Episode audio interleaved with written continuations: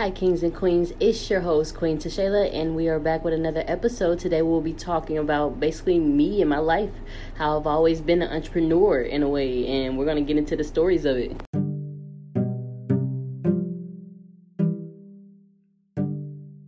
I was most definitely the friend and the sister to always ask everybody, like, let's go accept some donations today and they'll like just literally because we'll be broke. We'll be sitting around and have no money. So i'm like let's go do something. Me and my little sister i remember me being around like 14 15 getting some cardboard and writing car wash on it and literally standing in front of my apartment. And we got at least at least like five or six customers. Everybody didn't even want their car wash because i didn't have everything we had like a picture full of water and soap and bubbles and some sponges, and it was like flat out. Car wash, come get your car wash. Get your rims detailed, get your lights detailed with soap and water. What do you need? but a lot of people just supported us because they loved what we were doing. They loved the idea that we were out there young in the hot sun trying to get money in the real way. Not just out here doing anything, but actually trying to earn our coins and that's just been me from the beginning. I thank my mom and I thank my father for the hustler mentality that they forever have. My mom always works two to three jobs to this day, but that's why I'm on this journey to entrepreneurship to gain the revenue that I need to gain. So my mom don't need to be working anymore. Of course, she can venture off and do her own thing, but I don't want her to work for corporate America anymore. And I'm pretty sure she's tired of working for corporate America, especially like people in the black community or just in all types of low income communities period tend to work for the rest of their lives. And that's just all honesty. They don't get to retire. And if they do they go back to work for like substitutes or something. And i feel like it's just super unfair. I feel like it's super unfair. With me being as young as i am i know how hard corporate america can be especially on just compromise from one. You know, you have to compromise a lot, whether it's your time, your energy. It's a lot of compromising going on, and it's not even towards your goal. I'd rather my mother work for her own business and compromise for her own goals rather than anyone else's goal. But yeah, just thinking about all the times I used to sell so much, I was most definitely the candy girl in high school. I had the chips, the drinks, the fruit snacks, like literally. I had my basketball bag, my duffel bag full of snacks. Y'all know y'all can't sell snacks at school these days. Even back then, they did not let you sell snacks at school, but I kept it in my basketball backpack and my basketball duffel bag and just carried it around all day. By the time I got to like seventh period, I was out of everything nevertheless seven period it will be before. But yeah i've just always been a hustler. I've always been an entrepreneur at heart. Even when i was in fifth grade i remember my auntie she was a teacher for a couple of years like 30 years.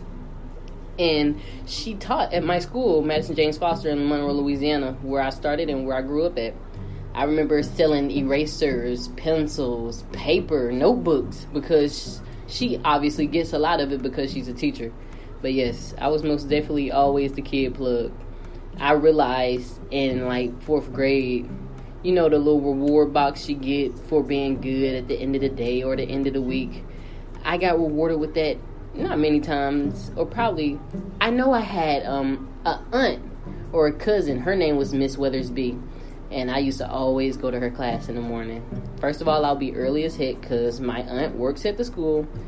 So at this point, I have access to all types of things. You feel me? To just teachers, the computer lounge, everything would just be chilling. I'll be chilling. Nevertheless, she took us on every field trip she had with her eighth graders, so that was very much fun. They were like the big cool kids, and eighth grade was the like the top grade. That's where it stopped at at my um middle school. So that was so fun. Just always experiencing things with the older kids. I barely had to be in my class, and when I did, I would really be chilling because they know that I was related to a teacher. But I'm a great student. I've always been a great student. I just talk a lot. I most definitely can get controversy going around me. But most of the time, it's not even me. You ever just bring up a combo, and after that, everybody else starts bringing up combos? Now, it's just everybody around you talking. At this point, it looks like you're talking because you started it. I was most definitely that kid. In Louisiana, like back then, I'm, I don't know about Texas school systems, but back then they could most definitely whoop us in school. They tore our ass is up. Like with the paddles, you get sent to the principal office, you was getting whooped with a ruler, legit. When I came out here, I'm like, this is nice. Yeah, you better not hit me. It's so much entitlement because you don't get like disciplined off top. In Louisiana, you got disciplined off top back then. I remember one of my teachers hitting my knuckles with a glue stick, bro. I still remember that to this day. I don't know why she did it. I think I did something, but I just remember her lining us up to hit our knuckles with glue sticks.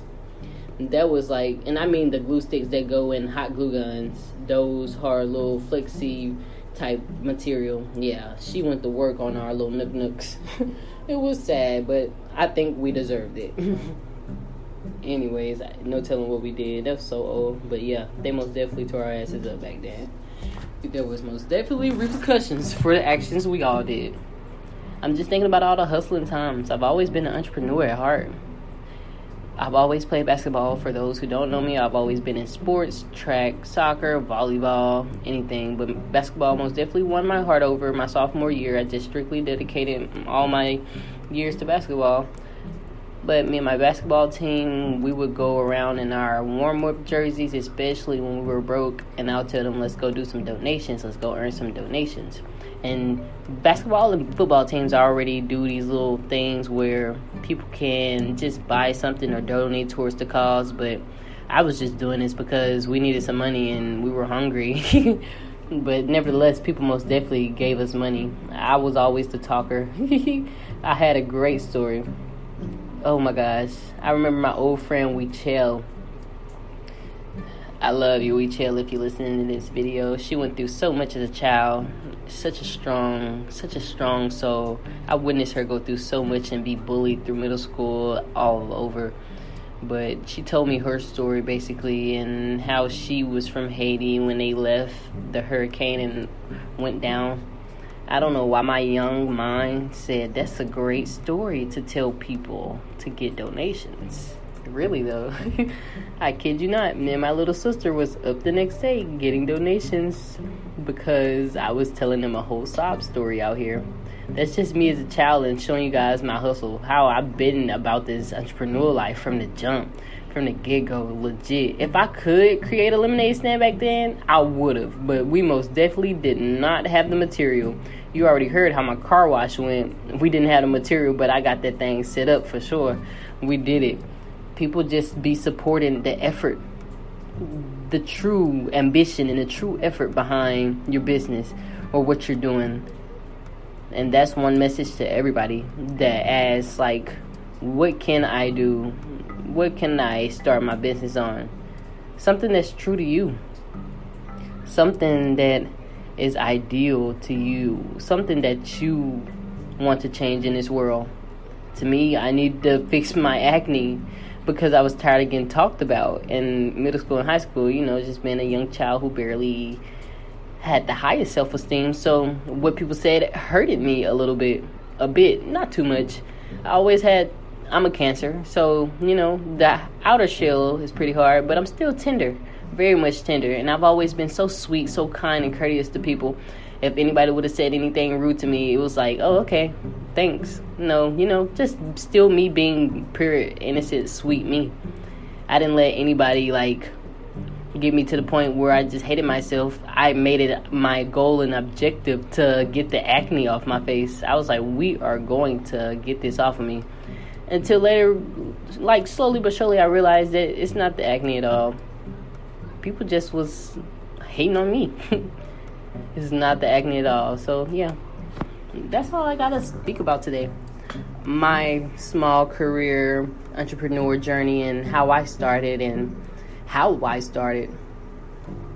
I've just always been about this entrepreneur life.